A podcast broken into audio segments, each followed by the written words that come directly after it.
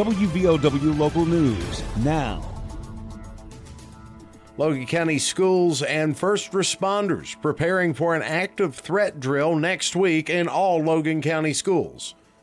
I'm Aaron Stone. More on this story ahead. This is WVOW. Don't let aches and pains put you on the sidelines. Lingering pain from aging or injuries can impair your ability to move and take the fun out of everyday activities. Let Logan Regional Medical Center get you back in the game. Take a joint pain assessment at loganregionalmedicalcenter.com slash orthopedics to find out how we can help alleviate pain, increase mobility and range of motion, and get you back to living your life to its fullest fullest. Logan Regional Medical Center. Be well, live well. That's why we're here. Logan County Schools announced a planned active threat drill today that'll take place Tuesday, October 3rd. Logan County Schools Deputy Superintendent Josh Brumfield explains the purpose of the drill on this morning's What's Your Opinion? Purpose of the drill is to ensure that everyone in our school community is better prepared for what to do and where to go in the event of a real threat preparedness is key, and we want to make sure that our students, staff, and first responders are well equipped to respond calmly and effectively. Every school in Logan County will participate in the drill that ranges from an active shooter to inclement weather or some other scenario that poses an active threat to students and staff in Logan County schools. Brian Brown with the Capitol Police School Safety Unit says they will observe the drill as well as participate. The School Safety Unit was established this past legislative session, signed into creation by the governor. As implies in the title, we're going around and helping the local boards of education, the teachers, the principals, and the superintendents look at uh, school safety issues. Um, so we're going to be participating with Mr. Brumfield and the Logan County Board of Education in their drill on October 3rd.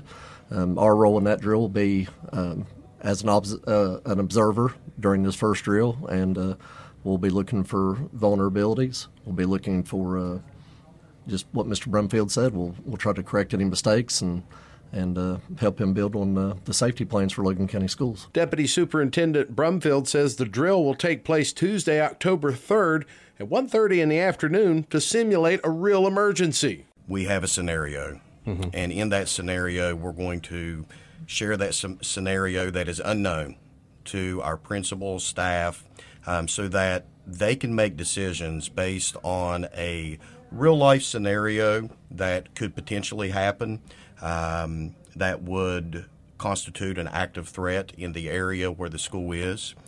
We're going to allow um, those school leaders, the principal, um, the resource officers, which are so valuable in our school system, um, you know, they're required to do a crisis response plan every mm-hmm. year. And, you know, part of that is um, we want to revisit that crisis response plan. The public needs to remember the drill this Tuesday is just a drill, but should take it seriously, not to panic if there is a sudden visible presence of police and other emergency responders at your local school. All 18 schools in Logan County's district will participate. Next meeting of the Logan County Board of Education is this evening in the boardroom of the Ralph R. Willis Career and Technical Center at Three Mile Curve. Meeting is just minutes away from beginning at 5 o'clock. The meeting's audio is streamed on Microsoft Teams. A link is typically provided at Logan County Schools Facebook page. Neat drone footage from the Marshall Virginia Tech game Saturday earned Marshall a public reprimand from the Sun Belt Conference. Flying the drone over the field with squad members present violated NCAA rules. What a public reprimand means for the team isn't quite clear, but Sunbelt said it considers the matter concluded. James Madison University also reprimanded for in game use of communication equipment in the team area. Powerball jackpot grows to $835 million after no lucky winner matched all the numbers Monday night. There's been 29 consecutive drawings without a winner since July when a California man won more than a billion dollars. Three people in Florida and one in Oregon matched five white ball numbers to win each a million dollars. And rock band Journey announces a stop in Charleston this spring as part of their 50th anniversary tour.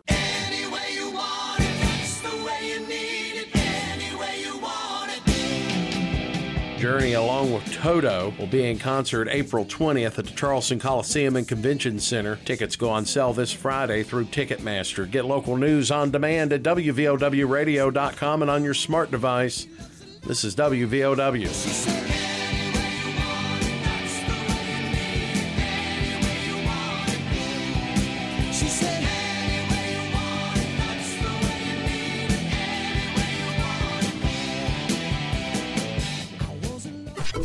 Here's the Coalfields forecast from the Storm Tracker 13 Weather Center. I'm Storm Tracker 13 Chief Meteorologist Spencer Atkins. Today it's quiet, and then we see a couple of pop up showers possible here even early Wednesday. Scattered showers, scattered storms too in the afternoon. But today it's quiet. We'll be up around 79, overnight down around 60. Bring the umbrella for Wednesday with about 76 and some storms. And on Thursday, some more showers and storms about 73. Then we begin some dry days starting Friday. I'm 13 News Chief Meteorologist Spencer Atkins. Listen throughout the day or click on tristateupdate.com for more weather information from the Storm Tracker 13 Weather Center. The Coalfields start the day with the morning news. Concern is growing for a possible government shutdown. Capito says the House Republicans need to learn how to compromise. Unfortunately, it's I think members within my own party, the Republican Party, over on the House side, keep fighting and fighting, and and they want unrealistic goals. She says West Virginia's seniors and veterans will be the most impacted by a shutdown. The morning news weekdays starting at 6 a.m. on WVOW.